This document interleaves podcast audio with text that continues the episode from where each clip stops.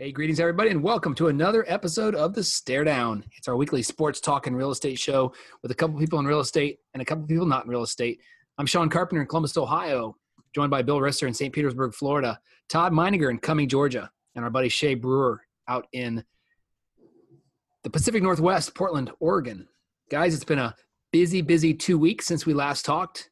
Kind of had a nice, enjoyable last Sunday. I'm sure you guys did as well. But let's go. Let's start out like we always do Bill, I know you're probably not drinking tonight because you're kind of getting back on American time, but welcome back to the States. How was your weekend? And we'll get to your Wimbledon experience in just a bit. But how was your weekend and, and your, your two days, two weeks away? Yeah, so the um, the the the weekend's been great. Uh, I spent uh, 11 hours on a plane yesterday, getting back to uh, to uh, Orlando, and then a two-hour drive back home. So I rolled in about midnight on Saturday night here. Got up at five in the morning to go golf. Um, did not walk the course. I decided I was going to ride, not only because I was a little bit beat and time lagged, but uh, we had a storm coming in that did hit on our 18th hole. So, uh, I mean, uh, no lightning and thunder, but just torrential rain, which was really fun to watch guys try to putt on greens that are, you know, have rivers flowing down them. But I think. Bill, let me just let me interrupt for one second. Yeah. I, I gotta, I gotta, I gotta intuition that your your travel partner Cindy loved when you left the house at eight five thirty because she rolled over for about four more hours of sleep, right? here's here's the truth. She got up to watch which was to yeah. watch. Yeah, well, Wimbledon's off today, right? Oh, that's right. That's right. They're dark the first Sunday, uh, as long as there was no rain delays or anything. Um, so there was no tennis. But when I got home, she was watching the Nadal Kyrgios replay. So mm-hmm. even though there was no live tennis, she was watching a replay. But no, um, I think we we both napped today. Um, I napped through the entire PGA event. That's a long nap, but uh, after golf and a nice hearty lunch, I was ready. I was just crashed because I knew I had to get up at eight o'clock to be here to join you fellas. So that's that's a quick look. We're going to talk about some more of it in a little bit. Uh, Todd, how about you? Uh, hey, great, uh, great weekend. Um, first of all, long, uh, like most people, had a good, nice four day weekend with the the holiday. Um, went to a Braves game yesterday. Forgot how forgot how fun that is. That mm. was a, a darn good time. The brand new stadium, I guess, is a couple years old now. You sat about what forty rows back over third base. It looked like you had great seats, kind of eye level to the field. Beautiful spot. So um, yes and no. Um, we went to a four. It was a four o'clock game yesterday. Um, live and learn. Um, if you go to a four o'clock game and it's sunny, you want to be on the first base side. that, so, that's pretty standard in any ballpark. That's why southpaws are left-handers, right? I mean, the sun's yeah. always kind of the same orientation. And, and, that's something that again, live and learn, right? I never right. put two and two together. Um, so we we were we were stubborn. Um, you know me, Sean, for a while. We sat the first two innings in our seats and absolutely roasted, but enjoyed ourselves. And then the beauty of the modern ballpark, it's it's not just a baseball game; it's a it's a fan experience, right? So walked all around, finally settled in about where our seats were, but it was under the shade, and we're right on the third base uh, side. Had a great view um, to the batter's box. So just just a great time. Uh, Braves fell fell short. Five uh, they lost five four, but they won today um, and, and, took the series. So the last nine series the Braves have played, they've won eight, and they split two and two. So they're they're on a, a bit of a roll, which is good. But um, long-winded, had a, had a great weekend, a lot of great sports, and uh, looking forward to tonight having a, having a good conversation. So, um, gee, Che, what's going on there on the west side? Was that a good throw? A good segue? there you go. I'm, I'm, I'm catching it and uh, I'm catching it and doubling up. Um, I uh, I'm actually in Las Vegas Ooh. Go figure, right? Oh.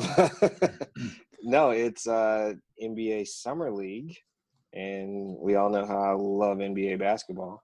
And so uh, I'm here in Vegas, uh, able to catch in a few games, able to catch in a few uh, few conferences.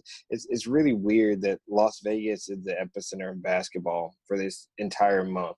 So the entire month of July. There's two weeks to summer league. There's USA basketball here. There's uh, Adidas Gauntlet, which is like the AAU circuit here. So for about a six week span, all basketball basically comes through Las Vegas, Hmm. and it's just amazing to see how many players from all different levels, from you know Division two college guys to Division one college guys to G League guys to drafted guys to in current NBA players and coaches and and all kinds of execs and everything that that just come through Las Vegas this time of the year. It's uh, it's a good time to be here, other than the fact it's 105 degrees outside. So Che, you dropped a, a very subtle double entendre there. You said the epicenter. Did you happen to feel the earthquake the other day? so no, um, that seems to be the the topic of conversation for everyone around here. Um, seven point one is what it came in at uh, Saturday, or yeah, Saturday night, And what that was like the one centered near Fresno, right? Correct. And then the one uh, Ridgeville was 6.4 6.7 or something like that on Friday or Thursday. So um, yeah, unfortunately, I just got here today, and so I was able not not unfortunately, fortunately, I just got here today, so I missed it all. Okay. But um, yeah, it's just a it's a hot topic around here. and no no effects up in Portland. No, nothing at all in Portland. Okay. All right. Good. Last time Sean. I was in uh, in Vegas. I think the very first time they had the NBA All Star Game out there, I was in Vegas right after it uh, for our a real estate event, and all the the cab drivers and Uber drivers. They Uber was a new thing at the time, but they were all complaining about how cheap the NBA players are uh, as Hmm. far as tips. I just thought that was kind of interesting that that was uh, uh, one of their beefs was that you thought those guys would be dropping lots of money, but maybe it's maybe it's a different game now. Hey, Sean, Well- I don't. Go ahead, Che. I'm sorry. No, I mean NBA players have a, a history of uh, not tipping. Do they really? Uh, okay. Unless they're in the Yeah. strip club, right, Che? Unless they're in the strip club. yeah, I um I, I I'll remember one of my uh, one of my earlier Vegas trips when I was young. I'm I uh I, I play craps a lot. It's my game in the casino. And uh, I was talking to one of the craps dealers over at Caesars who had been there like 30 some years. Right. And, uh, you know, they have the best stories. You just tip them or you place a few bets for them and they just tell you stories all night. It's great. And this guy told me a story of um, when, like in the early 90s, when Scottie Pippen was playing with the Bulls and how Pippen would just gamble all night and never tip the dealers, never bet for the dealers. And so he adopted the name No Tipping Pippen. Ah. but it's it's a real it's a real thing because you know you joke about it to, at bars and you know just around town and you tell people a story you joke about it and everyone has a story of either Pippen or Bro- or Barkley not leaving tips. wow, wow. That's awesome. Interesting. Hey. Interesting. Che, I, while we're having this part of the conversation, I want to I want to turn you on to a documentary I watched on the flight home called "Inside the Edge: A Professional Blackjack Story." It, I know you're not you're more of a craps guy, but it is these uh, advantage players because blackjack still has that chance to get the odds in your favor, which is really Mhm. rare in the house. But this guy uh, is is is uh, uh, uh, he's been oh they have a, a phrase for it, but he is forbidden in every casino in Vegas and he Blackball, still he still tries to get in. Yeah, it has a different they have a different name, but um, he he tries to uh, he wears disguises, but he travels around the country in a motorhome, just hitting casino after casino after casino, and did it for an entire year. Now it was up as high as 600k, but ended up only winning about 450,000 a year that he was out doing it. It's a really interesting story. So What's it called, Bill? That's good or bad, but uh, inside the edge, a blackjack story. It's really good if you want to just see that Hmm. that world. Anyways, so, Cool. right? Cool. Sean, how was your week? My week was good. You know, I, I, I think I told you guys going off of our two week ago episode. I, I traveled down to the south. Ryan and I took some college visits. Uh, we headed down to Starkville, Mississippi, to visit Mississippi State University, and then on our way back, we hit uh, Eastern Kentucky in Richmond, about 25 minutes south of Lexington. And uh, Ryan had a great chance to uh, not only tour the campuses and, and take an official visit, so to speak, but also play the courses um, that both those courses or both those programs play their their golf on. Uh, once again, this is interesting in the in the professional golf management program that called the PGM program. Um, and Bill is it was you know as a fellow golfer on the on the episode here. Just listen to 100% placement these both these programs have because when you graduate from the PGM program, you become a Class A member. You become a, a member of the PGA.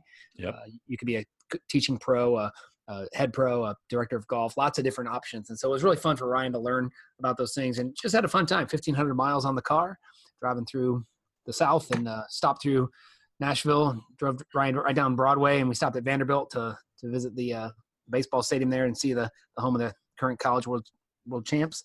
Um, so it's just a fun weekend, and then and then Shay played a little golf today and yesterday.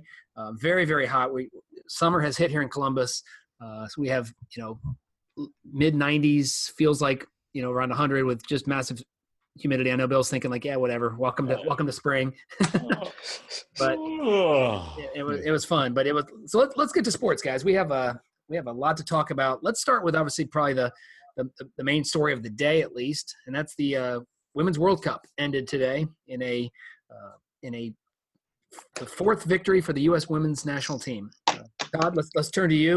They went they went two nothing over Netherlands uh, in a 0-0 tie at half. Uh, or 0-0 draw at half. I, am not sure what you call it, but um, they end up getting a penalty kick, uh, which was on a review on a VAR call. Um, so I'll let you talk about that, and then they they they get a kind of the not the game winner because obviously the what, the first goal was the game winner by Megan Rapinoe. But uh, just talk about the U.S. Women's National Team efforts in France to win their fourth World Cup and their back-to-back World Cups. Yeah, I think you're referring to uh, is it Rose Lavelle had that? Yeah, I love her from yeah. Cincinnati. Great, great kick. Uh, she went to University of Wisconsin, played soccer there. Um, that was that was the put away. Um, first team to repeat in the World Cup since Germany um, they did it in I want to say 03 and 07. Um, but this this squad, this this was a dominant squad. I mean, this was this was uh, you know LeBron with the Heat. This was the Golden State Warriors. If we're doing NBA, um, th- th- this team is so deep. I mean, you had stars um, three, four deep that that weren't starting. Um, so anytime they had to go to the bench, they they were just loaded. Um, and I, I, think they dominated today. I really do. Um, I thought Netherlands was a very good squad, but offensively, I don't know. How, Sean, you watched a little bit. Off, offensively, I watched the whole thing. Yeah, yeah. They they just. I think they had two shots on goals and Four, fourteen generous. to three. I think fourteen to three yeah. shots on goal. Yeah, so um, I thought they hung in. I thought um, you know a lot of teams that are, are lesser uh, in talent, um, you kind of hang around, play good defense, and maybe hope for the set play or the or the PK to to sneak in a goal. But um, U.S. was very patient, and their coach uh, did a good job. I, her name slips my mind. I apologize for that, but she did a good job in starting who she thought uh, needed to start. Again, she benched some stars. Um, Carli Lloyd, um, you know, the captain of the team, didn't didn't start maybe one or two games, but came off the bench and played a, a good pivotal role. Um, so, and I'm a USA guy all day. I'll root for them. Obviously, thrilled they won, uh, but I will go on record. This was not the most likable team.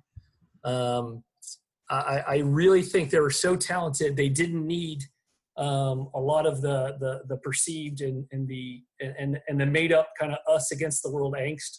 Um, really, they, they they they took on the world. They they basically isolated themselves and and kind of uh, didn't care, which again, it's good. I mean, they they they weren't trying to win a popularity contest, but I just kind of scratched my head with the talent that they had.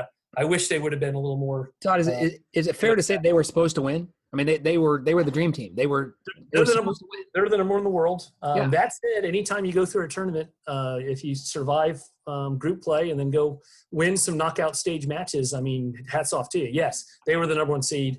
Um, it would have been a big upset if they didn't win. Um, they went through the tougher side of the draw. I mean, they got France early, they got uh, England Spain, yep. early. Yeah, so kudos to them. Um, uh, just just a really solid team. Uh, really solid. Team. They played England in the um, semifinals, right? And uh, so Bill, Bill, were you over in England when that happened? Sitting in a bar watching it. tell us, tell us what the vibe. Tell us what the vibe was. I mean, was there other Americans around you? Were you the, were you the, the Georgia fan in Gainesville? What, like, what you we, know what? Yeah, so it was a place close to the hotel. We were it was very we we were very quiet. We weren't really didn't want to really raise a ruckus, um, and it wasn't a big rowdy place. Uh, just a little neighborhood bar. Uh, so you know they they were excited um, when they're. It was fun to listen to the uh, the roars and cheers uh, for the. When I, that's kind of a too big a word, but the excitement when on a when a play was going forward, um, when they scored, it was. But but yeah, it was a very quiet kind of mood afterwards and we just quietly slipped out. I'm not one to, you know, we were sitting at a table by ourselves, so I wasn't one to kind of start conversations. You didn't order Budweiser for everybody and say, "Suck on that, England." respectful, right? You know, I'll write that down. I got to work on that. Yeah, that's I need something better. Yeah, respectful. I was very Todd Meininger like, is what yeah. I want to.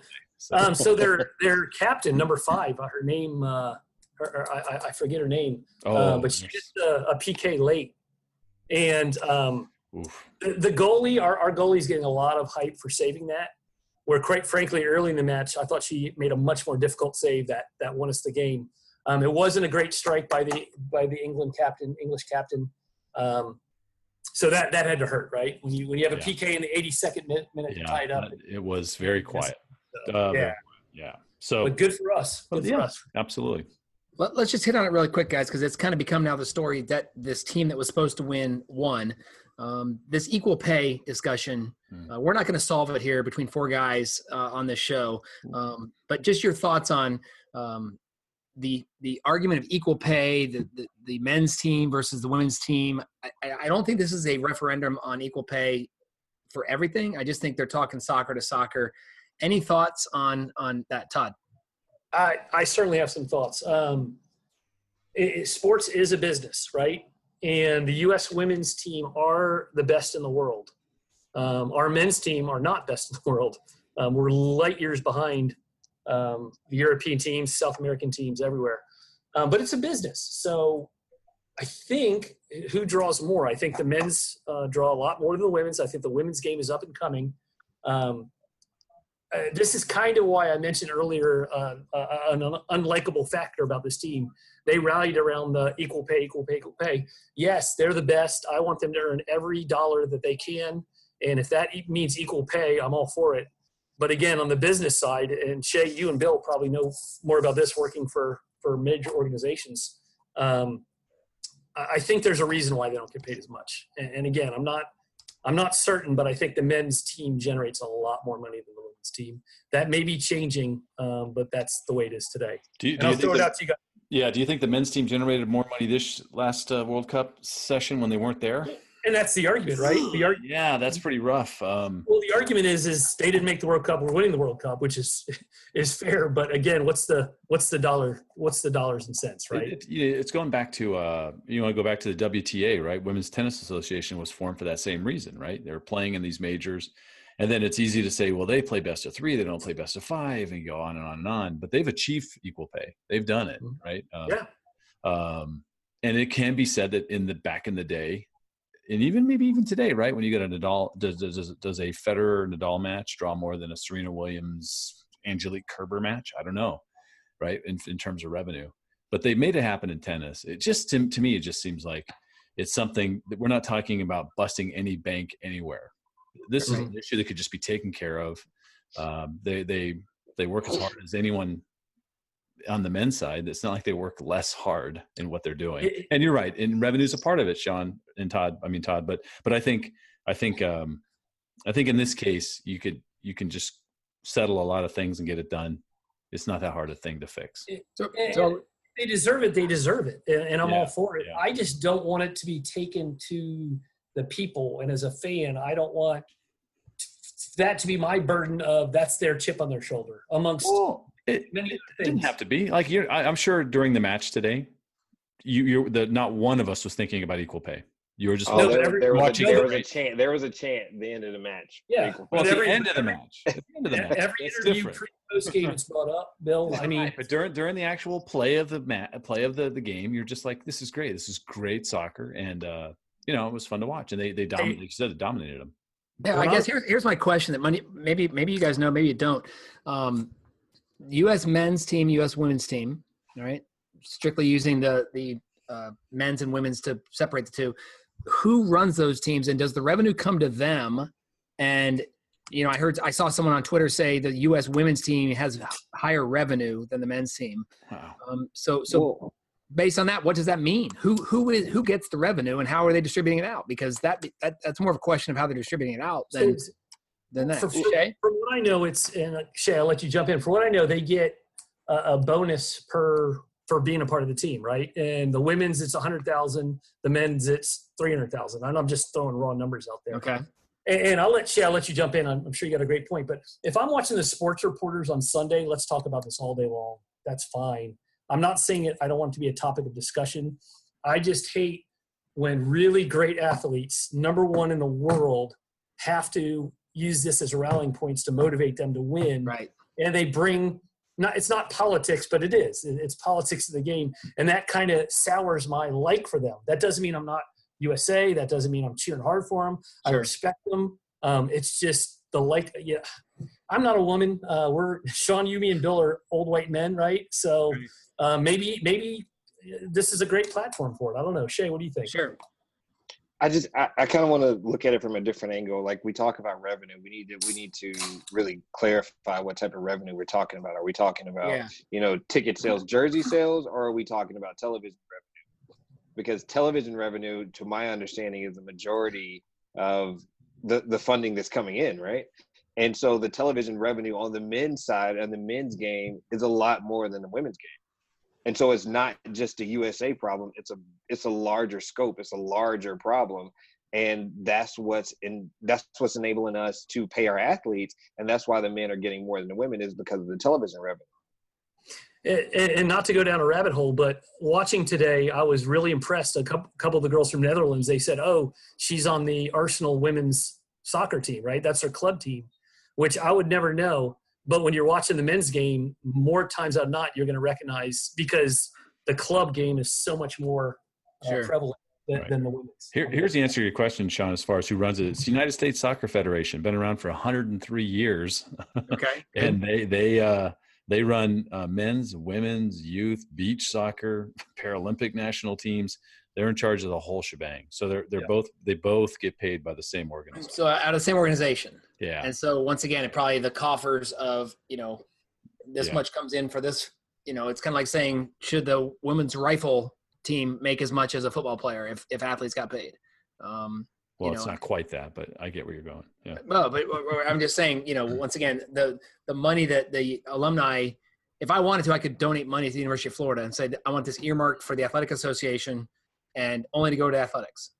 And it doesn't go to, you know, if I send it to the, to the general fund, it can yeah. go to, you know, it can go to a butterfly, you know, intern.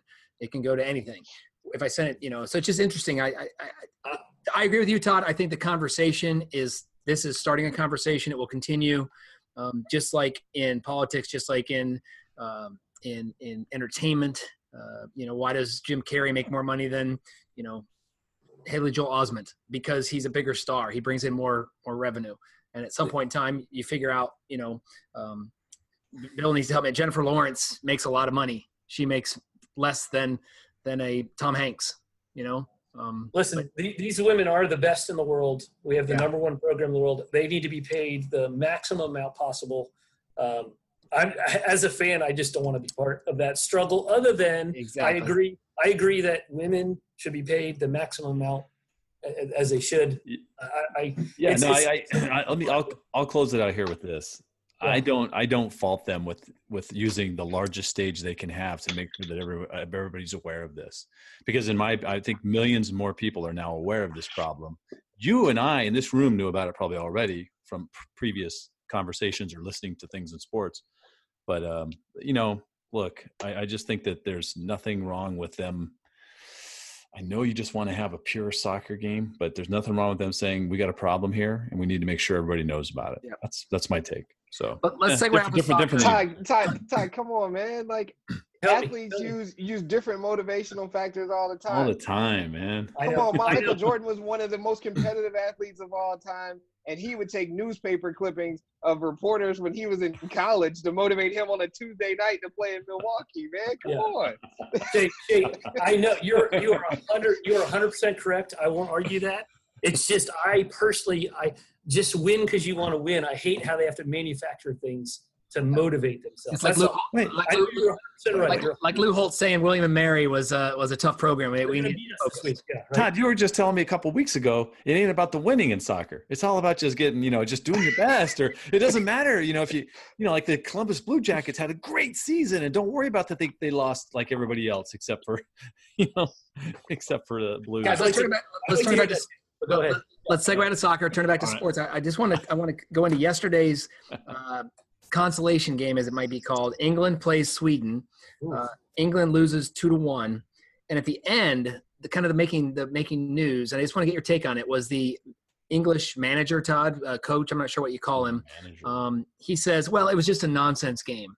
uh, and, and, he got a lot of heat from Alexi Lalas and the, and the other people on the on the Fox thing for calling it a nonsense game. I, the, the, the young uh, the young girl who was wearing the red yesterday, I forget her name, uh, but she says he didn't call it a nonsense game before the game, and he didn't call it a nonsense game if they would have won. So why is it a nonsense game because they lost? You know, uh, just your thoughts when it comes to competition, consolation games. Um, do you do you think there, that's fair or foul for him to call it a nonsense game when the when the team lost? Uh, I think because he, they lost, it's a it's a nonsense game. Um, their, their their pay is affected, right? Instead of hundred thousand dollars, only got fifty because they earned you know finished fourth instead of third. So it's important to them. Um, I never understood consolation games until my son played lacrosse, and there'll be a, a, a bracket, and the top two teams play, and the bottom. It, it seems a little unnecessary um, to me, but that said, they're professionals. They're when when the ball is in the center circle in the grass, you should play to try to win. I mean, you know, if you if you if we were all playing ping pong, we'd be sweating and cussing trying to beat each yeah, other. listen, right? I, I, agree. Todd, the first guy out on the Masters on Sunday is not going to win the tournament, but he's still going to try and shoot a low score, right? Yeah, yeah, yeah. I mean, that's that's called being a professional. He doesn't so, call it a nonsense round, you know. That just, that's a manager speaking in, in hindsight, just pissed off because they lost. Yeah. I think the players played as hard as they could. I, I, don't think they went in thinking it was a nonsense game. It's just, you know, it's just one he, guy making a silly statement. I would let it go. Yep, I agree. All right, let's segue tennis. Let's mm let's hit. Let's stay on the other side of the ocean. Uh, Bill, you were there live in person. I'd love to get your take on just your overall experience with Wimbledon. Um, the so, can you hear me, Todd? Yeah, good. So we'll keep going because uh, Sean's a little frozen up there. I think he was going to say, "What about what? What do we think about the experience at Wimbledon?" Um, I mean, just driving down the street and seeing it. First of all, as you're approaching, because it's just a neighborhood. It's like it's just a neighborhood. There's some markets up the street, and, and all of a sudden you're in the middle of this place. There's a golf course, this massive park, and then the complex on the other side of the street, Church Street. And um, we didn't have tickets. I think I think we knew that in advance. So I tried many different ways to either um, go through an overseas ballot, which is a lottery. There were multiple ways to get online at certain times of the day based on where you were while we were there. Uh, none of them worked, and we could not get a show court, which is center court, court one, court two. Um, so we get there, into the queue on the first day and we were a little late we, we got a late start later than we wanted to be but we got there at 6.30 in the morning uh, gates open at 10.30 and we were issued um, cue cards with the number printed on it your place in line if you want to call it that and we were 5509 and 5510 that's those a long were, bakery. That's a long delicatessen aisle. those those were our numbers. Waiting for your pub sub. Waiting for your pub sub. That's a long wait. so what's your number? Yeah. So we were, you know, but there were another 4,000 people behind us that day. What? So there were about 10,000 people in line in the queue. And it's so, And how many how many get in? All of them got in. All of us got in. All of us. So it's it's it's still it's the only it's it's the premier major in tennis. I would consider the Masters the you know it's just for its exclusivity and what it is. Right. And um, but it, it, it allowed um, the grounds are huge and they just work through a process getting everybody uh, into the and it's really well done. Um, remember now when, when we showed up there had been people that had been camped out there since sunday morning. There's like a camp wimbledoniski that's Krzyzewski. but there's a there's a camp a camp wimbledon and these people line up their tents. And the first 1500 people in line will get tickets to a show court. They have 500 seats at center court, 500 court ones, and 500 court twos available to the public every wow. day. So except for the last, except for the last four days of the tournament. You know, when you get into the semis and the finals, they're all gone. But that first week, if you got there early enough, now let me explain to you. We got there at 6:30. There were already 50 tents in line for Tuesday. So the Monday tents have been broken down. You have to break your tent down and uh, check it into a left luggage container or box thing they have, and then you would then um, you you then got in the queue you know based on the number they got wristbands that had a little tag that would pull off and allow them to buy tickets to the court they wanted to be in that day the rest of us just get grounds passes Question. so bill let me, let me get this straight so mm-hmm. when you show up you're not you're not waiting in a line. You're given like a little thing, like a, a buzzer, like at a restaurant, saying like, "We'll no. call you when it's your turn." No, you wait in a line. So it's it's really it's been like been 14 done. blocks away. No, or? no, it's it's a imagine the size of a. It's about 150 yards by about 100 yards. It's a big mass, maybe 200 yards. It's really a big field, and there are these 15 like white lines. Like Disneyland lines? Well, it's just a white line painted on the grass. And as you approach and you walk through, you kind of walk down a walkway as you get into the area. Um, someone says, You see, you know, just head for the flag with a Q. And there's a giant yellow flag this kid's holding with a Q on it Q for Q, the line. And you walk to the yellow flag, and the yellow flag is the end of the line. And then what it does is down that white line, they line up people down the right side of the line, and then they line up a bunch of people down the left side of the line. And they tell you, please stay on the right side, please stay on the left side. And so there's two lines on each white line. We were in K10. We were the 19th line of people that each one of those lines stretched about 150 to or 200 yards. and it's just a bunch of people. And you, because we were there a little late, um, within 10 minutes, I'd say, here comes a guy, uh, four or five people pulling a cart and with the numbered passes, and they would hand it to you. And the rule is you're supposed to not leave the line for more than 30 minutes at a time. But they had restrooms, they had concession stands. You can go to the uh, the park cafeteria was about a 10 minute walk away. One day, day two, I walked into town and got a newspaper because it's about a 15 minute walk. Um, so once you're queued up and you got your ticket, you're good to go. And then they start condensing the lines and moving them and getting them getting them kind of set up to make the walk back out of the park down through the golf course where a lot of vendors are set up as you're walking this line it's almost disneyland style where there's things to do along the way right mm. and then you walk over a bridge over church street you walk down you walk right to the ticket office you give them your 35 pounds per ticket and you're in the grounds and um, we got in the first day at 11.30 the matches started at 11, but uh, the next day we showed up a little earlier. We were 3,000, right around 3,100 was our number. And so it's it's a process that's just amazing. And the good news is, if you're there for the first week, you will guaranteed you'll I guarantee you, if you get there by seven, you'll get in and you'll get to see some great tennis. So, and to walk us quickly through that, you saw you saw you got to sit in center court. You got to sit at some of the outside courts, mm-hmm. which is you know there's probably the far far outside courts is a couple hundred people, right? I mean, literally a, not a huge crowd. If that, yeah. I mean, there. With court four, we watched uh, Monica Puig um, win her match. We saw Danielle Collins out of St. Pete and UVA uh, win her match, and then there's a process as people leave center court or court one or court two. As they leave, they're prompted to say, you know, get your ticket scanned as you're leaving and if they leave the gate and get their ticket scanned, it's now available for resale. Hmm. So there's a place up atop of Henman Hill where you can get in line for center court, court one, or court two. And as those tickets get released, they resell them for 15 pounds, super cheap, and that all goes to charity. So I love the setup. And so I got in line um, probably like 4:30. There was about 70 people in line. It took 10 minutes. So Wimbledon and, basically figures we've already made the money on the ticket, the yeah. first person. Yeah. And so everything else they just donate to charity. All to charity, and so it's wow. a children's charity in the you know in the area. It's just beautiful. So so we bought center. 15 pounds is 18 19 dollars something like that. Yeah, yeah maybe 20 bucks. Yeah so for 20 bucks we're now inside um, center court. Great seats you know lower in the bowl and uh, we got to watch kyle edmonds who's their number one player in britain uh, win against a guy from spain Munar. So how many seats in center court? Uh, 14000 and it was, yeah, it's very interesting because you can tell there's a certain look and feel in center court. There were definitely some patrons who've been there for a long time wearing their, you know, khakis and a sport coat, you know, and the women are dressed a little nicer. And you can see all the rest of us, you know, Q people showing up in center court because we're in shorts and t-shirts and just chilling out like so, we were. Bill, we, we, we, we, we spent a night at, at Madison Square Garden together. yeah. The differences between the two. Um, hmm. That's interesting. Because Madison Square Gardens is about eighteen five, I think. Yeah, it's um, it, it, it's fourteen thousand. Looks like it seats about eight. It's it feels so small when you're in there. Um, and here's something completely different that I've never experienced in any sporting venue ever. There are no concessions, no restrooms, nothing inside center court. You leave the stadium to go to an outside concession or, or bathroom and then come back in nobody checks your ticket in center court until you're at the they're called vomitories for those of you not in the know about stadiums but the entry the entry portal into the seating bowl that's where they check your ticket. There's no there's no turnstile to go through.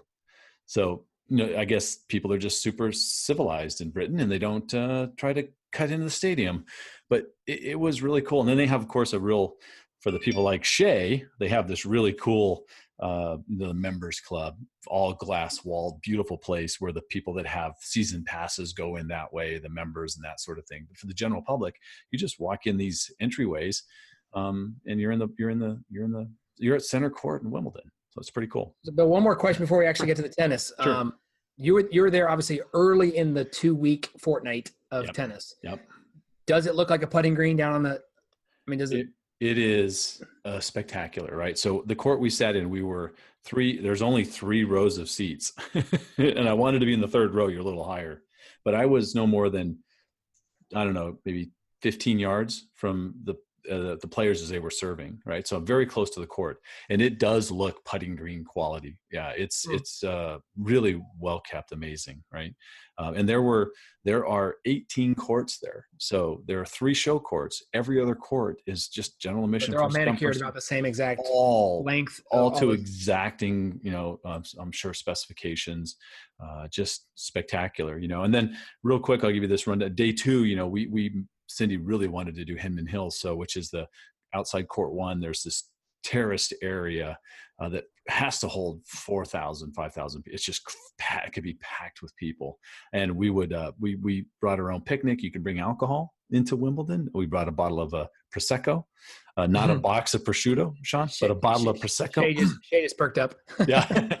and, and then uh, we, we were able to sit on the, we, we spread out a couple of beach towels we brought and we, we had some cheese and crackers and some food and just hung out there and watched this massive screen. Nice. And then Cindy would go off to the practice courts and watch. She got to Andy Murray practice, a couple of her favorites, or I could go over to another court and watch for a while, then come back to the uh, to the hill. Uh, and uh, you know, there's a anything you needed was it was within a, a two minute walk when it came to restrooms, concessions, whatever you needed. Uh, it was really just really well run. Um, super super happy that we got a chance to do that. So Good. yeah, Sounds like a, sounds like a great trip. Well, let's Yeah. let's segue to actually talk about tennis before we head into get Che on the board for some Che bombs with the NBA. yeah, we need them. Um, let's talk tennis. Let's let's start on the men's side. Uh, Joker, we're in the Sweet 16 as we start tomorrow's uh, Yeah. matches. Uh, Sweet 16, one step away from the quarterfinals. Joker, the highest seed he's going to face is the 15th seed. I think we can pretty much pencil him into the finals. Is that fair to say, or is there someone that you see lurking? Uh, once again, I know, I Todd, I see you shaking your head. I mean, I, you, No, yeah, he's he's know. favorite to, to go, right? Yeah, right? You never know, but yeah, you never he- know, but yeah, he's he's not- favorite to go. He doesn't have Federer and Nadal on his side. They're and two then and obviously three. the the bottom of the s- of the bracket, Nadal and Federer, kind of on a collision course for that In the semifinals match yeah, that yeah. will that will draw a huge rating on that. You know, on that was that would that be the Friday? That, would that be Friday then? Or- Friday. Yep, that'll be Friday. Yep. yeah. Um, and let's go to the let's go to the women's side though, because I think the story of the tournament, the story really of of, of, of the last couple weeks is this young girl out of United States, Coco Gauff, 15 years old. Bill, I know you didn't get a chance to see her just because the way your schedule worked out, but just Right. talk about as a as a tennis fan, and Todd, you jump in as well. Um, what this little girl's doing. Uh, she's got a huge match tomorrow. She's going to play against uh, Hal- Hal- Halep. Um, Simona Halep, who's a you know, major major champion winner. number seven seed plays Yeah. at 10 o'clock tomorrow morning Mm. um, just um, just what are your thoughts on on the story that this girl is has accomplished Well, I mean, look, um, it's out of Delray, Delray Beach, Florida, by the way, Florida girl, which is cool. Yep. Um, it's it's tremendous. I think that um, her excitement, the the comeback in her her third round match was unbelievable. I mean, she was down, I want to say four two or five two in the second set. Two match points. Yeah, Yeah. and was able to come back and win that set seven six, and then end up winning the match.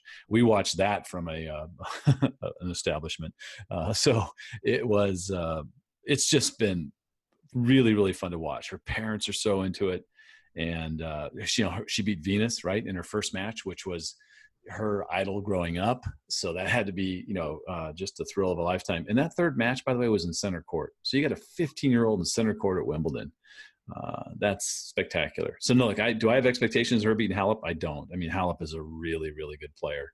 So we'll see. I mean, you you never know, but uh, it's been todd your, your been a lot thoughts on coco Um, God, I love Coco, right? So I know you meant no disrespect. You called her a, a little girl. She's No, she's a beast, man. She is a beast. she's 15 years old I, that's what i meant by I- that I- yeah, Yeah, young that's girl. why- yeah. I, I'm just teasing. I'm just teasing. She's great, right? She's 15. Mhm. Um, I'll raise my hand. I'd eat humble pie. Uh, when she beat Venus, I said, "Dude, that's it. She's gonna be she.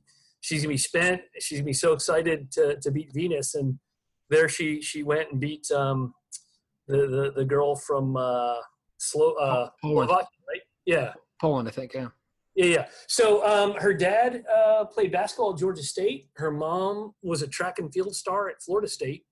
So um, she's got the the the athletic genes um, on her side, and I think what's in favor for her is her parents. Although it's only college versus pros, but they have experience and they can kind of guide her through. Like maybe these are some of the pitfalls you may you may come and go. It's But the mental part, right? I mean, you know, how do you stay? How do you stay in? How do you how do you battle back? How do you persevere? That that So- part's so- awesome. Yeah. women's tennis it's not unheard of to have someone so young i mean there's there's a history but that said in today's era it's always fun to see someone so young battling and again i thought she'd be done after beating venus or idol and she's just rolling so it, it's a great story um, i tend to think that the, the the the road will end here in her next match with Halep, but she's proven us wrong three weeks Yeah. in, three weeks in a row so who knows right I tell you, she was. Uh, um, Good Morning America. I was on the other day in the background, and I saw Patrick McEnroe. They went to interview him, and he said, "Look, there. He'll say it. He said it on air. He says, I'm, I'm going to say it. This girl's going to win a major at some point in her career, maybe multiple majors. Um, i hope so yeah She's just fun to watch. I did, did. you guys see the clip of her when she was doing like a media thing, and Roger Federer walked past and stopped and talked to her, and she stopped and like talked to him for a second, and then as he walked away and went to his next match, she goes, "Y'all got that on tape, right?" like it was so.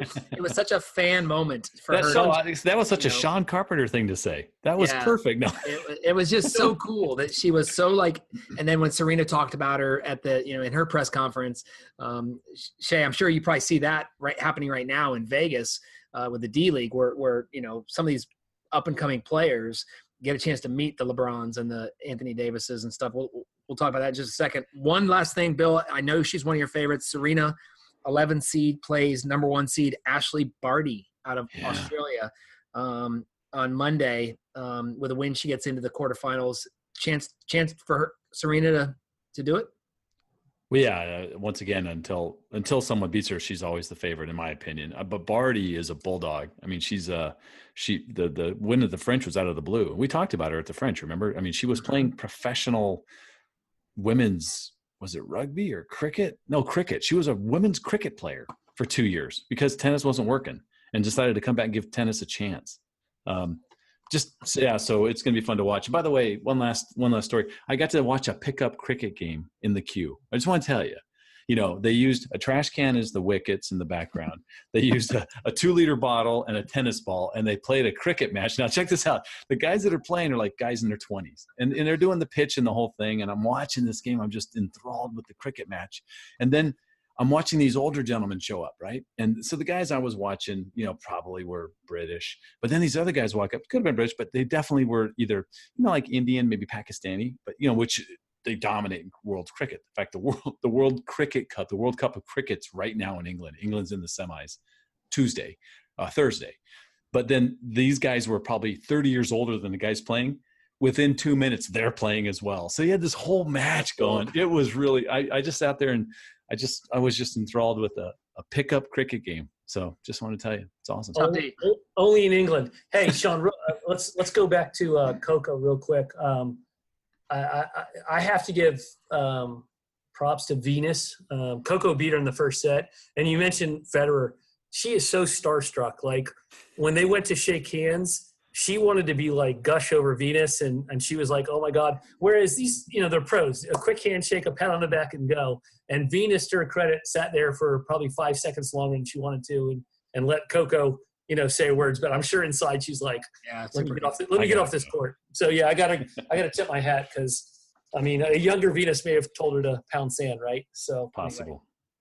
Possible. So, Bill, as we let Che stretch out and get ready for the Che bombs he's going to drop on us, you've been now in your life, you've been to the World Series, Yep. My multiple. All Star game, you've been to Two Wimbledon, All Star games. Yeah. you've been to Wimbledon, you've been, you've been to Augusta, you've been to the U.S. Open that Tiger Woods won. Yep. Um, wh- where does the Wimbledon experience kind of stack up with the? I've been to a Super Bowl too.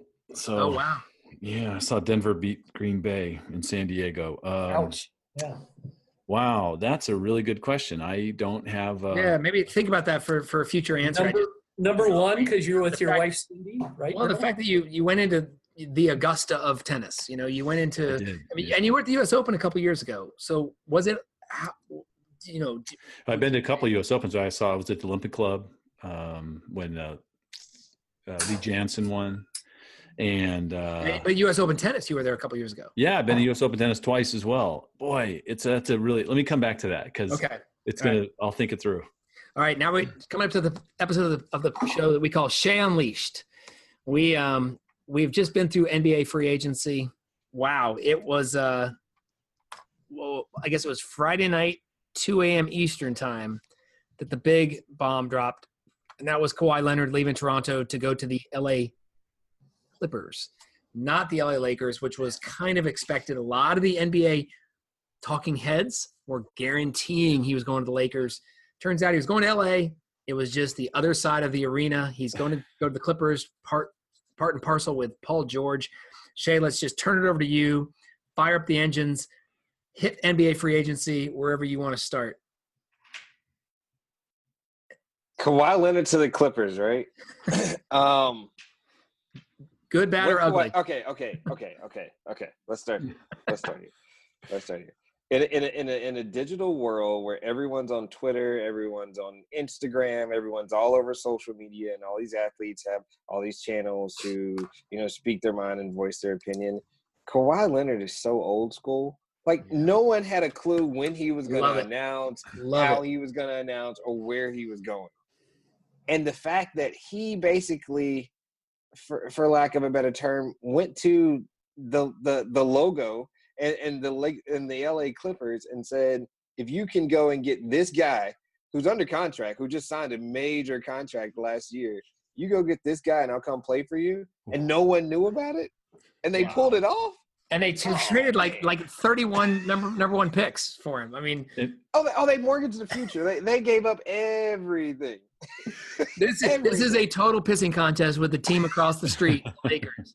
This is a total. The, the water's cold and deep too. I mean, yeah. it is. Che, Che, they, they they announced those two moves virtually simultaneously, right? Yes. Yeah, like yes. By the way, we got George time. and Kawhi. yeah. I mean, but it makes for a great story, right? Both of these are Southern California guys. They're going back home. You know, they're going to, you know, they're going to play together. Okay, cool. Like you have your way. But by forcing the Clippers to acquire Paul George, they have absolutely zero depth. Now, with that being said, they may be the best defensive team in the NBA, but you only got five guys to play with. So there's yeah. no telling what happens. I mean, you re-signed Patrick Beverley, who's hands down the best defensive point guard in the league. Kawhi Leonard, you know, we all know what him and Paul George are defensively. Yeah, these guys took Golden um, State to six games, right? I mean, they, they did. They won two games yeah. against Golden State without a superstar. Um, and you, you add in a a, a, a, a dog. No, no offense, to Danny Ferry, but you add in a dog um, in Montrezl Harrell, who's just uh, he's an old junkyard dog. I mean, he's an undersized big who's just going to scrap and rebound and fight and fight and fight. And you know, good luck because you've got Zubac as your as your center now, as your starting center, who was uh, who was an afterthought for the other LA team. Um, they do have Lou Williams coming off the bench that can give you scoring, but that that's about it. You have nothing else, and you've given up draft picks for the next you know seven years. wow. Yeah, I mean they so they gave up three number ones, right? And the number one that they're going to get from Miami in like two more years because you can't give up back to back to back number ones. That's that's some NBA rule, right? Gave up three number ones. You exchange three unprotected number ones. Um, you exchanged two number one seeds and two future number ones. You also gave up uh, a gave a number one last year, right? Right. Well, yeah. Well, you gave up a former All Star in um, and Danilo Gallinari, as well as your number one draft pick last year in Shai Gilgeous-Alexander out of Kentucky. Wow. So they gave up a lot. now, let me ask you this though: as an NBA fan, do you do you like the Clippers now um, with George? George and, and Kawhi work well together as a basketball fan? As a ba- okay, I'm looking at it from a basketball mind, right? There's not much difference between the two players. They're both long. They're both great defensive players. They're both, although Kawhi's extended his range a little, they're essentially mid-range jump shooters. Okay, they have to. They're one dribble and, and go guy. They're not necessarily spot shooters or pull-up shooters. Um, So essentially, you got the same guy, but at least they're friends. Okay, cool. The problem with this move is both of these guys are coming off injury. And you talk about a lack of depth. Paul George is, is going to have surgery right now, like within the next He's week. He's gonna miss some time, right? Yeah, he's not going to be available for the start of the season. You Yeah. look at the playoff run last year, Paul George couldn't lift his arms above his head. Mhm. He has shoulder issues. You know, Kawhi Leonard, uh, two years ago, missed almost an entire season because of his knee injury. Like, you're, you're looking at two injury prone guys on a team with no depth. So good luck. Okay, so let me ask you this, Che. Um, clearly, these guys last year, um, you could argue that that Paul George and Russell Westbrook were the two best players on on OKC. These are two great players, but who becomes the alpha dog? Whose team is this? Because neither Kawhi nor Paul George seem like the look at me, I'm the guy. I can go through almost every NBA team, and you can tell me that's Kyrie's team, that's LeBron's team, that's who who becomes the guy, or do they just wear that dual, double-headed dragon um, approach? I mean, make no mistake about it, it's Kawhi's team. Toronto is Kawhi's team too. Um, he's a lead by example, lead by action type of guy. He's not a rah rah guy, but Both he- of them seem very quiet. Though. Both of them seem very. They're not going to flash. They're not going to drop any uh, media uh, bombs. You know, that's going to cause any attention. Is that right? I, I, I, from what I've from what I've heard and what I've seen. I'm not uh, I'm not in the locker room with either one of those guys, and I, but from what I've heard, they're both pretty uh, level headed guys. Okay. All right. Well, that'll be interesting to watch. Now let's go across the hallway there at, at the Staples Center. Lakers add Cousins and Rondo to this team. Uh, obviously, LeBron and Anthony Davis, um, and oh, and don't forget the other Qu- Kwanzo or what's the what's the guy's name that they also signed the uh, the little skinny white kid that they signed. Um, Oh, Caruso, Alex Caruso. yeah. and, and, and Danny Green, right? Oh, they added Yeah. yeah they had Yeah, Dan Green. Danny Green. So I mean, let, let, let's let, let's be uh, let's look at what the Lakers did here. The Lakers are one of the few teams in the NBA that legitimately have two starting five lineups. wow. So you look at LeBron James, Anthony Davis, um, Rajon Rondo, um, Cal Kuzma, and let's say uh, Caldwell Pope, who was a former Laker. They just brought him back, right? That's a solid starting five. Not to mention they re-signed JaVale McGee, who started for them Mhm. last year. Right. Uh, they they stole Quinn Cook away from the Golden State Warriors, who uh, got a lot of minutes in the finals. Yep. Um, you go bring in a veteran like Jared Dudley uh, from the Brooklyn Nets, who was the veteran in their locker room on their playoff run last year. Um, these guys, Danny Green, who's a two-time NBA uh, NBA champion here, who shot forty percent from behind the three-point line last year. Kawhi missed a lot of games last year. When Kawhi was out, he had to lean on guys like Danny Green and Fred VanVleet to win you games in the regular season. And he still comes from that Spurs model, and he's able to bring that into the Lakers locker room now. It- It makes for a really interesting team. Are they the favorite? Um, Vegas doesn't say so, but I do. What's Vegas say? Here's Vegas, Vegas, has uh, Clippers. Vegas has the Clippers and the Lakers right behind them. Okay. And you're not buying that, right, Che? No, I I mean I I don't know anything about gambling in the NBA. I leave that up for other guys. But Yes, um, what sir. what I will say is let's not let's not overlook the subtle moves that the teams that were in the top four of the Western Conference last year made. You look at a team like Portland, who you return your core and you bring in a piece like Hassan Whiteside that's going to give you a defensive presence. You draft a guy like Nassir Little, who we talked about before, was the number two recruit coming out of high school. You add these pieces. You look at a team like Denver, who's able to retain everybody, who's able to make a few moves. You look at what Utah has done this offseason. Utah has two of the top five defensive players, Right. and they're both rim protectors. And then you bring in Mike Conley and Bogdanovich, shooters, and now a legitimate point guard.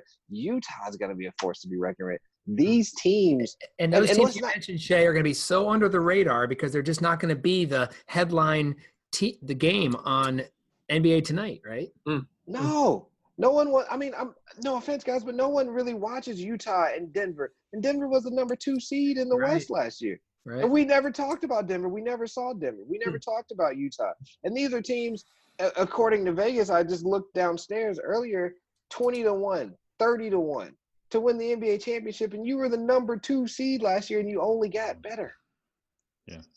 And Yeah. if there's something to be said in basketball about chemistry and cohesiveness, like there, there when you can play with a group of guys and you know where that guy's going to be, you know what that guy's strength is, you know what that guy's weakness is, you can kind of cover up. And it's a, it's a team sport. You can do other things to compensate for that.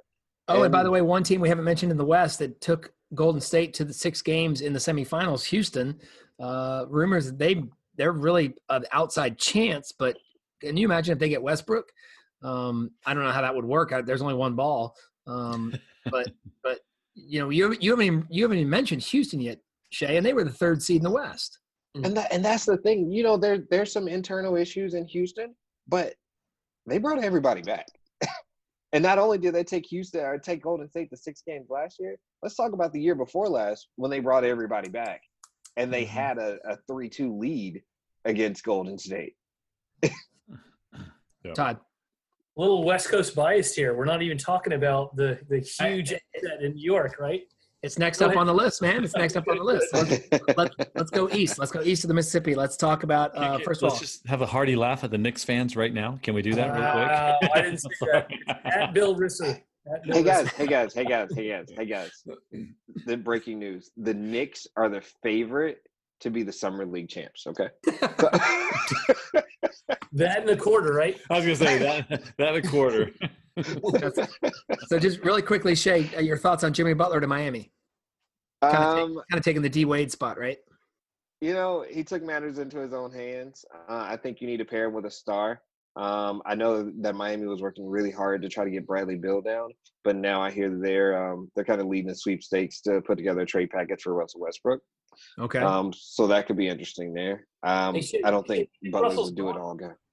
Do you think Russell's gone or do you think he stays?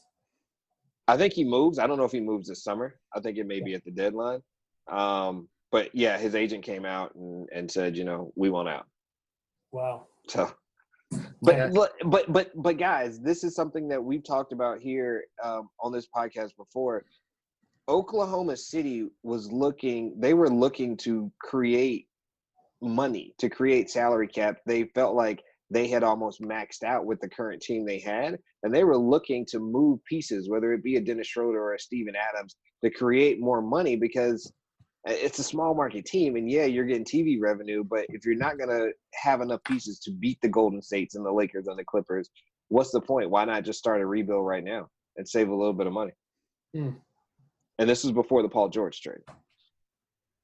Um another team to kind of watch out for in the east though is it's the process is gone. It's no longer trust the process, but the Philadelphia 76ers made some really interesting moves. And they went real old school, but they're big. Al they're Horford, really, baby. really Al big. Horford. Yeah. They're big. You look at Embiid, you look at Horford, you look at them bringing back Tobias Harris, you look at them giving Ben Simmons like all the money that they could find in the state of uh, in the, The only person they lost was JJ Redick, right? Man, that's the only like big name, right? Because Gallinari stays, right? That's You not a big lose loss, Jay- right? You Is lose JJ Redick and you lose Jimmy Butler. Butler, but you right. Okay. but you bring in you bring in a Josh Richardson from Miami who's going to give you essentially the same thing Jimmy Butler did because you limited Jimmy Butler when he's there. And who was and their draft you- pick? You you know that one slips me. I, for, I forget who they drafted there. You're Um, fired. Yeah, you're fired. I'm done. I'm done. Got too much on my mind, man. I'm I'm summer leagued out. I'm watching summer league Talk right about now. the Nets. Yeah, And talk Ke- Ke- Kemba to Boston too, right? Kemba to Boston, and then Durant and Kyrie to the Nets. yeah. Yeah, and Kevin Durant came out today said he's changing his number. Number That's seven. the new thing. That's the new thing to do now, right? You get a new team, you change your number, you increase jersey sales. There you go. He's not dumb. So talk about those two teams, Kemba to Boston. Uh, you know, you know, with Gordon Hayward coming back off a full healthy season. Um, you know, is that you like that slot of basically putting Kemba in Kyrie's spot?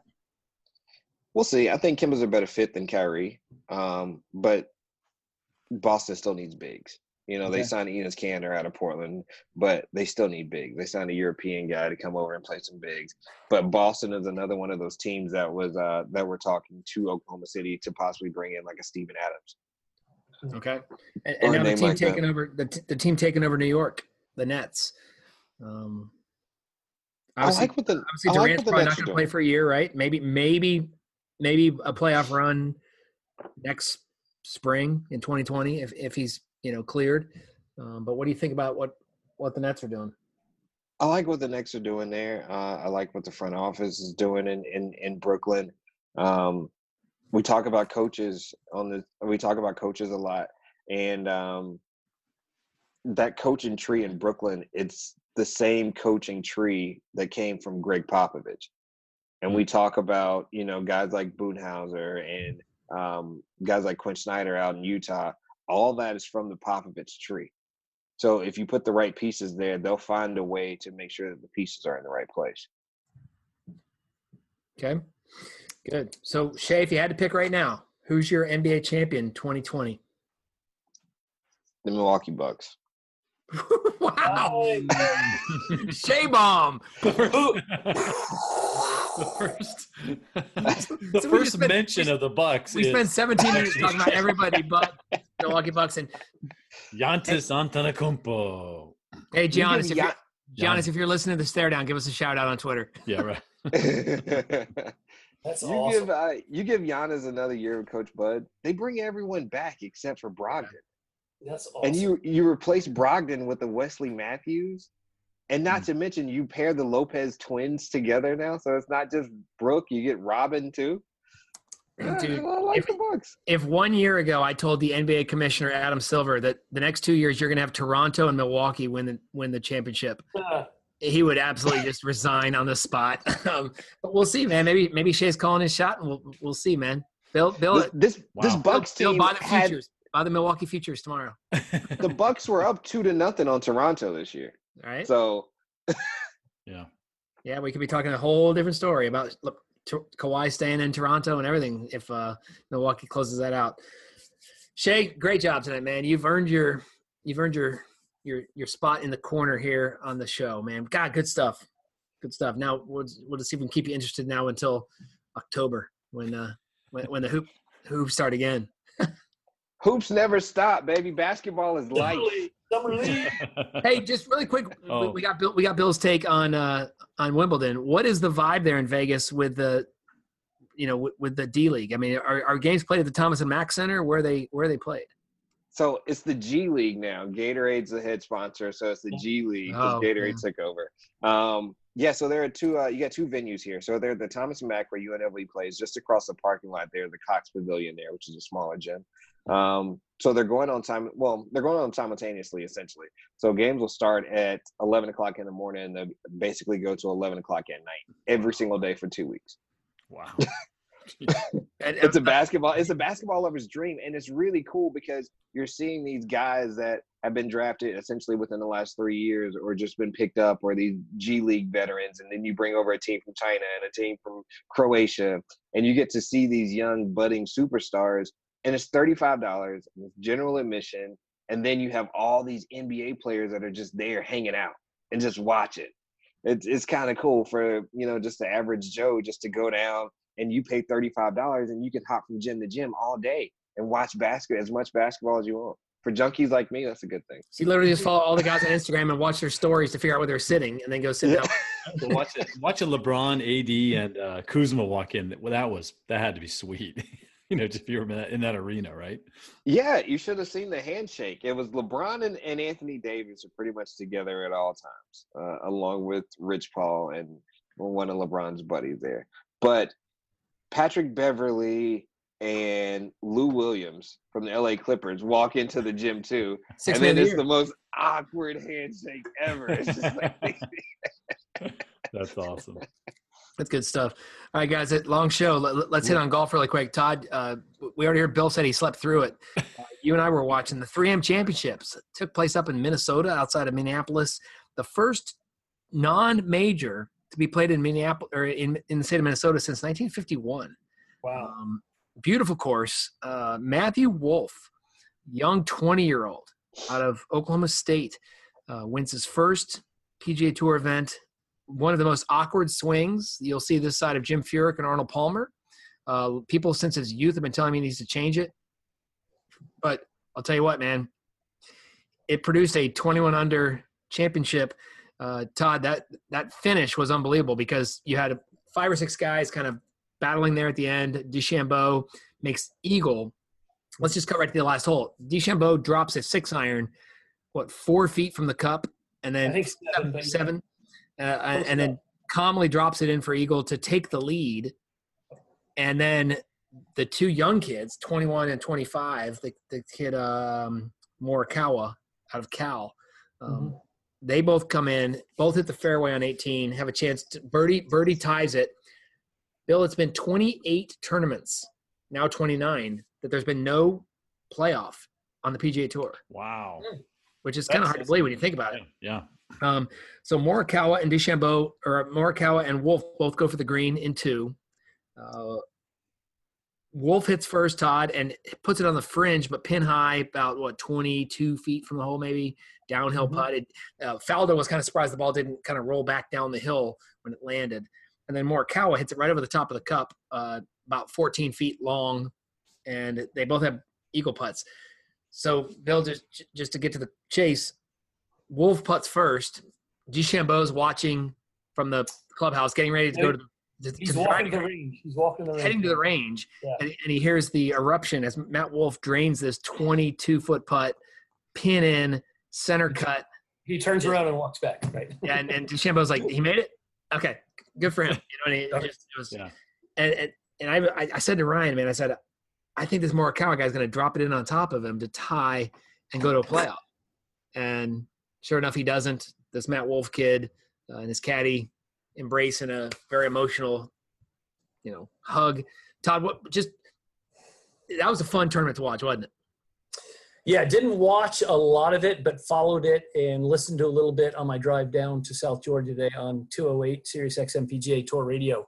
Um, so the interesting thing I found, and you guys tell me because you're more avid golfers, this this finishing hole 18 is a par five.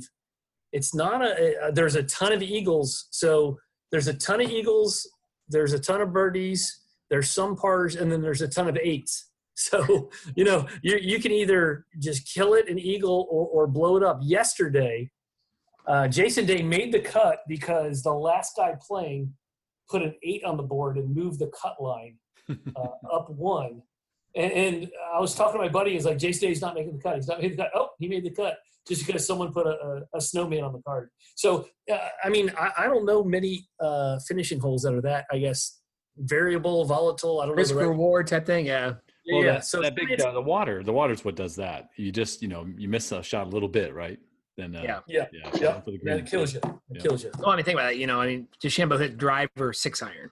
So I think it's, I think it's five, you know, 530 for those guys, you know, you know, they're hitting six irons, 210 to 230. Um, you know, it's, it, it should be a par four maybe, but clearly it's it can't be a par four.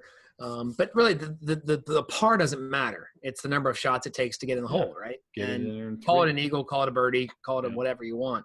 Right. It's fun. And this Matt Wolff kid, I'm telling you, when you see his swing, Bill, do you know? Have you seen his swing? I have. He so cocks his yesterday. left leg. Yeah, it's a weird thing. Twists his back. Yep, and yep. My son Ryan said it, it's all about getting his he wants to visualize where his hands are coming through. So he kind of cocks once really quick and then starts his swing. And when you see it, you're thinking like, well, he's got to change his swing. Well, he's heard that since he's been little, and he hasn't changed his swing. He hits it in the sweet spot. Jim Furyk, Arnold yep. Palmer. Yep. Uh, so, some of the Furyk's dad's a, a, teaching professional. If, if, if, he wasn't changing his swing, no one's changing his swing. Right. Yeah. Here's the thing: if you can consistently hit the ball in the center of the club face, That's all that matters. Um, on the other side of the ocean, Jon Rahm wins the Irish Open, his second in three years. Uh, nice. puts him makes him a kind of a favorite in two weeks. Um, so we head next week to the John Deere Classic out in um, Iowa. It, I think it's in Iowa. And, and the waiting uh, 747 or whatever. 747 that takes the guys chartered over. jet. Yeah. Yeah, the, the guys that qualify, uh, and then we'll start talking about the the the the, the Open Championship. Sorry. Yep. Mm-hmm. Championship next week, uh, and let's finish with with Major League Baseball, guys. Um, we hit officially the All Star break tonight. Um, the MLB first half of the season is in the books. Uh, right now, boy, it's it's runaways really in four, five of the six divisions. AL, New York, six and a half games up. Minnesota, five and a half games up. Houston, seven and a half games up. In the NL, Todd, Che, your Atlanta Braves, six games up right now. Mm-hmm. Six wow. games up. Boy, a young team that's just having some fun playing as a team. Uh, Cubs, half a game up. And the last place team in that is the Cincinnati Reds, who have been on kind of a little resurgence, lost two in a row to to, Cleve, to Cleveland this week in the Battle of Ohio. But um, the last place team in that division is only four games back, four and a half games back. Um, the Dodgers 13 and a half game lead out west. Mm. Um, I, I, think our Bill, our second half, our, our attention turns to the wild card. Yeah. Tampa Bay a half game lead over Cleveland right now, and only three games out is five other teams, uh, and the Nationals just a half game up over Philadelphia. So Todd, your NL East is a uh, fun, fun, uh, fun tournament to watch. We have the home run derby tomorrow night. We have the All Star game in Cleveland, Ohio. Second time it's been there in the last 25 years. Uh, should be fun to watch. Uh, Bill, just look, as our old school baseball guy, what, what do you look forward to most about All Star game? Well, I mean, I like, I love, I love the game. I mean, the, the home run derby is a lot of fun. You know, it's, uh, it's definitely something that was added to the event because I, heard an interesting number this uh, that uh, Cito Gaston, by the way, right, the uh, manager of the Toronto Blue Jays, Blue Jays. name right there. Yeah, Cito Gaston won back-to-back World Series, right? Um, Cito was with the Padres in 1970 and made the All Star game. That All Star game had 35 million viewers. Mm. Ponder that number 35 million people watched the All Star game in 1970. This year, six or seven million will watch it. It's just a there's it's just a different we're in a different time. There's a lot of different things happening. Um, so Bill, 1970. let's let's think about 1982. When if you were yeah. if you were a Reds fan, the only time you got to see an American League player was in the All Star game. That's it, and that's right? what the whole yeah, interleague play wasn't here, right? So without interleague play, it was that opportunity to see your your team play against that other league. You know that you only the uniforms were different that you never saw. You never saw on television either, right? Because you only had one game a week. Think about it, right? It was you know you know this week in baseball followed by mm. the game of the week on you know NBC or whoever had it that year, CBS. Joe Garagiola, yeah, yeah. So Tony Kubek. So it's a different, it's a different, but but I look, I I still like the pomp and circumstance of the All Star game. Um, I think of all the All Star games out there, it's the one that that uh, seems like the level of play is um, doesn't change much, right, from the regular season. Where you know when you when you get into the NBA or hockey, even especially football, they're just kind of they're just these crazy exhibitions of individual talents. But so that that part I like a lot, and I'll actually be on the road. I'll be in Lee County, so I'll be sitting at a bar across. This, it's called uh, Ford's uh, Garage? A, it, no, it's a, not Ford's Garage, but it's across from the place I stayed. That it's a uh, it's Shoeless Joe Jackson or something. That's the name of the ah, place. Cool. and I'll be sitting there watching the game. so yeah, it's, it's, funny. I still I still remember moments from the All Star game probably more than some World Series moments. Atlee Hammaker giving oh. up a oh. grand slam to Fred Lynn in Old yep. Comiskey Park. Yep, yep. Uh, you know, just just yep. you know some of the just cool moments the infamous, infamous Pete Rose, right? Taking right, out, uh, yeah, Ray yeah, Fosse. Yeah, yeah, Ray Fosse. Yeah. Uh, so yeah, I um, I'm looking forward to it. I like it a lot. I you know I've been to uh, three All Star games, right? Uh, San Diego, Baltimore, and Colorado, um, and had a blast at all of them. So it's uh, it's a it's it's a big part. Super cool. Wow, we covered a lot, guys. We, we, we ran long on time, but boy, we covered so much, and we've been off for two weeks, so it's good to see you guys again. Uh, let's go around the horn really quick and see what's going on this week. Che, you're in Vegas for a little bit longer. Tell us what you got going on this week. Um, I'm gonna try to learn some things about a salary cap because uh, the NBA salary cap I just don't understand. So good I'm gonna work on that for the next couple days. Um, names in summer league: Tyler Herro out of Kentucky. Kentucky, hmm. yes. Um, with the Miami Heat is lighting summer league on fire. He's just a mm. fun guy to watch. He's, he's, he's Mike really Miller 2.0, baby. Yeah. Yeah, like he's really, really good, man. I didn't, I didn't realize the kid was that good. Yeah, they said really he might have been the best player on the team last year in Kentucky. Yeah, yeah. So yeah, um, go check out some of these kids, man, in summer league, and uh, hang out in Vegas and try not to melt. Hey, let me ask you a question. How do they fill out the, the 10 man roster in that league? I mean, are these like some high school rejects playing, or I mean, are these like all just like D2 players or what? Uh, they'll send invites. Uh, it's not a lot of. I mean, some guys are drafted, some guys from G League, some guys that have floated around um, back and forth between here and overseas. They'll send out invites and just kind of give them an opportunity. A lot of these guys. What makes the summer league interesting to me is a lot of these guys are fighting for spots in the G League and hope that they Mhm. maybe can get a one-in-one contract or a ten-day contract somewhere the down dream, the line. Chasing the Yeah. dream. Yeah, Yeah. and so these guys are really fighting with everything they have. They had to fight just to get on the summer league roster, and now that they're on the roster. They're fighting for another chance just to stick with the organization, not even to make it to the big league. That's cool. That's awesome. Perspective, right, Sean? Perspective. Yeah, right. For sure. Cool. Todd, how about you, buddy? You're down in Valdosta making some calls on some clients in southern Georgia, down in Lowndes Yes. County. in Lowndes County, Titletown, USA, right? Um, so let's let's not talk about what's happening next week. Now let's talk about what's happening right now. Uh, as soon as we hang up here, tur- tune to FS1. The 2019 Concacaf Gold Cup Final is going on as we speak. Uh, USA. US, USA Mexico right now 0-0, 18 minutes in. Okay. Um, Where's that game So- being played? it's being played at Soldier Field, Chicago. Oh, cool.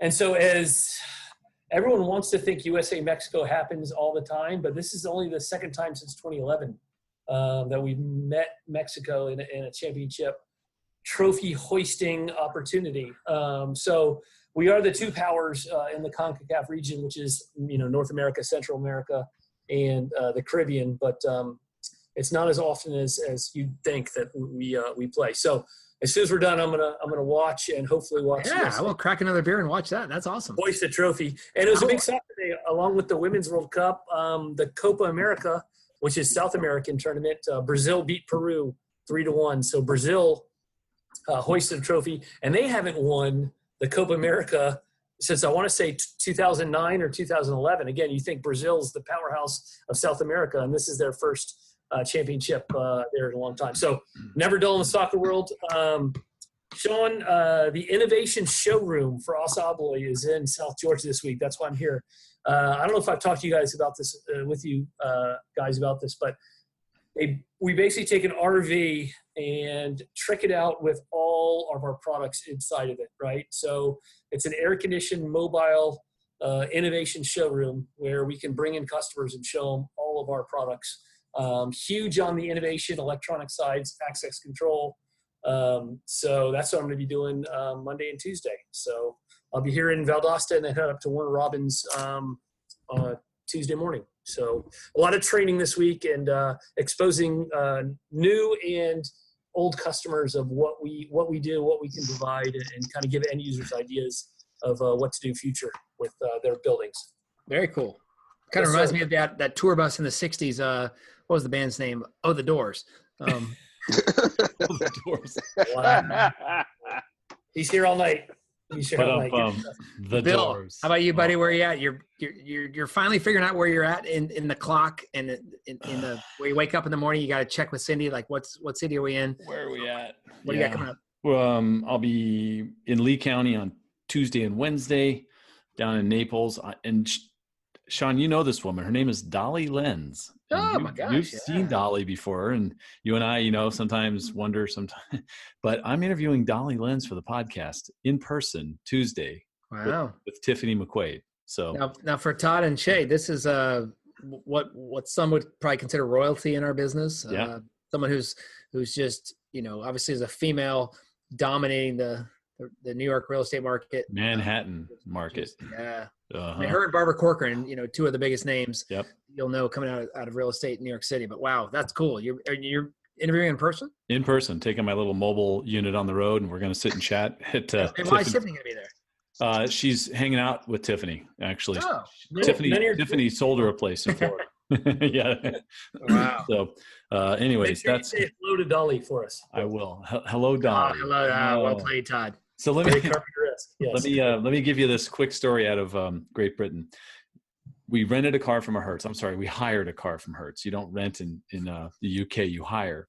So we hired a car. We're going to take it for the day up north in the, into the Midlands, and uh, they ended up upgrading us to a Mercedes. So it was supposed to be a Skoda Octavia. I don't know what the hell a Skoda Octavia is, but it turned it turned into a Mercedes like 220 SEL or something. I'm like, oh, that's nice. So we head up. We're doing pretty good. Uh, we get to our place. I get back. Cindy's driving on the right side, right? My, I'm driving on the left side. I'm sitting on the right side of the car. It's the craziest thing ever, right? Okay, yeah. But but we make it work. Um, we make it work. And as we get back, I had prepaid for the fuel. Trust me, it's a long story, but it's worth it. I prepaid for the fuel 90 pounds, 90 pounds to fill the tank. Think about that. That's over a hundred dollars to fill the tank. Because I thought I'm, go- I'm going on a 350 mile trip. We'll go ahead and prepay it. We didn't even use a full half tank. This car has like a 700 mile range to it, right? So I get back and I'm like, it's not even. I said to the guy, why? Why didn't the guy tell me I can go 700 miles on this diesel Mercedes? And he said, I don't know, but you can go fill it up. There's a gas station a mile away. I said, Can I? And so Cindy said, Go ahead. And now I got to drive through two roundabouts on my own because Cindy was backwards, yeah. backwards. But I, I do. I take the car out. I get it filled up. In fact, first I go try to pay. I give the guy the credit card. I'm going to fill it up on 11. He goes, I don't need that. Go fill it up. He's yelling at me like, Go fill it up. You don't prepay in the UK. You just go fill it up and you go pay the guy. Che wouldn't even know what that means because you, as long as you've been alive, Che, you had to prepay, right? But back in the day, for us, we, we don't, guys, we don't, we don't pump our own gas. oh, that's right. You can't even touch it. you can't even touch that nozzle. That's right. All right. So, anyways, here's the story. I go, I pump my gas, I go back in, I pay the guy, I come out, and sure as shit, I get into the left side of the car like I would at home, and I sit down, and there's no steering wheel. I'm on the wrong side of the car. now, the gas station's packed with people. What am I going to do? So I quickly start searching for things. Like maybe I was looking for something. Then I get out and I open the back door to look back there under the seat. I'm not looking for anything. I'm just, I'm just, I'm just trying to save face with the rest of the UK just, guys going. What the hell? The shame, Bill, I already saw the video on on funny Oh England God. videos earlier today. Yes. Oh, and then I walked around the car and got in the, the right side of the car where you're supposed. So how much did you save from the ninety dollar prepay? I paid thirty pounds to fill it up. So you saved sixty pounds. Yeah. Sixty pounds, which is about seventy five bucks. That bought your two extra Guinnesses at the at the pub. That yeah. well, yeah, that did. Uh, I had a good night that night at the pub. I can't tell you how proud Todd and I were of you ordering not just a second beer, but a third beer. That a third, a third pint. On, and on. then we walked back to the hotel from there, so that was the best part. But um, yeah, I had a great time. So I just, uh, uh, I can't stress enough how nice everybody in the UK was, how cool they were. It's uh, if you get a chance to go do London, go do London. You'll you will have the best time of your life. So throw it mm-hmm. out there. Um, the guest this week and uh, my real estate sessions rewind. Right, another rewind. last week. Yep. David Marine. I love it. Somebody you know well, Sean. One of my buddies. It was from, it was from uh, last fall uh, David Marine, the vice president, senior vice president of marketing for Coldwell Banker, um, is going to be our guest. So uh, that, I'm looking forward to that. Good. So, when do you start up the live shows again? Uh, July 30th, I think. So okay, I've got so the four. There's yeah, the whole month of July. It's really worked out well. I didn't have to worry about a thing while I was while I was traveling. Right. Um, and so it's a nice little break, and I think it's good to you know there these are shows that people liked a lot. So good. Cool. Good guys for me it's a it's a home week uh, which means a lot of just uh, a lot of i look at my calendar right now in front of me i got a lot of appointments uh, a lot of meetings um, you know gosh a, new coaching client starting up i got a match play event bill uh, nice. in our in our club match play event uh, a webinar i'm doing on thursday uh, and then ryan and i are going to head up to, to play some golf at, prepping him for tryouts coming up in, at the end of the month so um, exciting week, guys. Great show. Che, thanks for joining us from Vegas. Todd, thanks for joining us from Valdosta. Bill, I know you're tired. Thanks for joining us from St. Pete. And I'm Sean Carpenter in Columbus, Ohio. As always, guys, thanks for listening to the Stare Down.